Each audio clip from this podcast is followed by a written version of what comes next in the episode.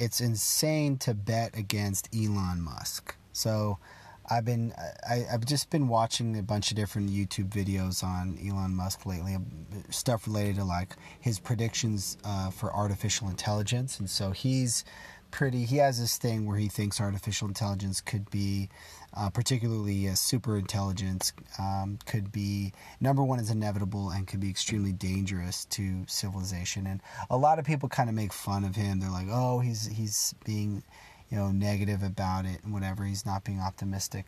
And it's just, to me, it's so crazy to bet against Elon Musk in pretty much anything. I think that's something that Peter Thiel said. Like, you wouldn't want to bet against Elon Musk. But he's been historically accurate in so many different fields, uh, in, in so many different areas where, um, you know, people thought he was crazy, absolutely crazy at the time I mean, PayPal was a huge success. You look at Tesla, you look at SpaceX, you look at Solar City, um, and now what he's doing with um, Neuralink. I mean, it's just, it's insane. I mean, it's so crazy to me.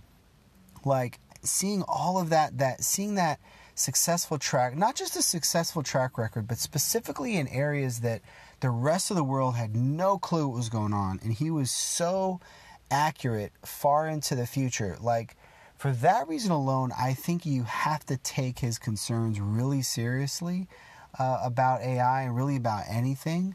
Um, and so uh, that's that's those are my that's my thought on it. I, I, I think it's wild that people don't take that uh, more seriously. Um, so, anyways, let me know what you think. Appreciate any comments or feedback.